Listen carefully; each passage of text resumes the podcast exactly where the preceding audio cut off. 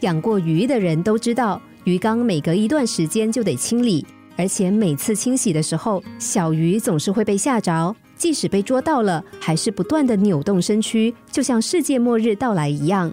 可怜的鱼，他们又怎么知道把它捉出来是为了要在待会儿给它清理出焕然一新的窝呢？其实我们不也是这样吗？往往因为不了解上天的美意，总是不断的挣扎、埋怨、逃避面对，所以才会受无谓的苦。我们总是想借着保持现状而留住那份安全感，殊不知对这份安全感的需求，正是我们卡在相同局面和现况一直无法改变的原因。有个女病人，她发现先生外遇。当她描述颈椎受伤之后的改变，她说：“如果我颈椎没有受伤，一定还会继续跟他们缠斗。受伤让我有机会静下来思考婚姻留存的意义。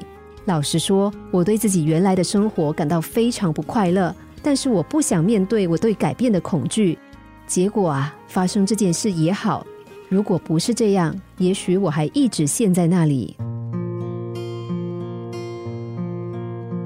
早在两千多年前，斯多派哲人奥勒留就说过：“接纳生命中的任何插曲，还有什么更符合你所需求的？”幸好有时候会突然发生某个事件，让我们重新思考生命。因为问题如果不严重，人不会觉醒。毛毛虫其实可以飞，毛毛虫根本无法想象这样的事。当然，如果毛毛虫不知道破茧而出会变成蝴蝶，那么所有的过程就成了艰辛的挣扎。我们唯一能够做的事，就是敞开心胸，容许事情自然发展。你可能会惊讶的发现，我一直以为我必须爬得快一点，我不知道自己还能够飞。所有的改变都是好的，每一件事也都是有帮助的。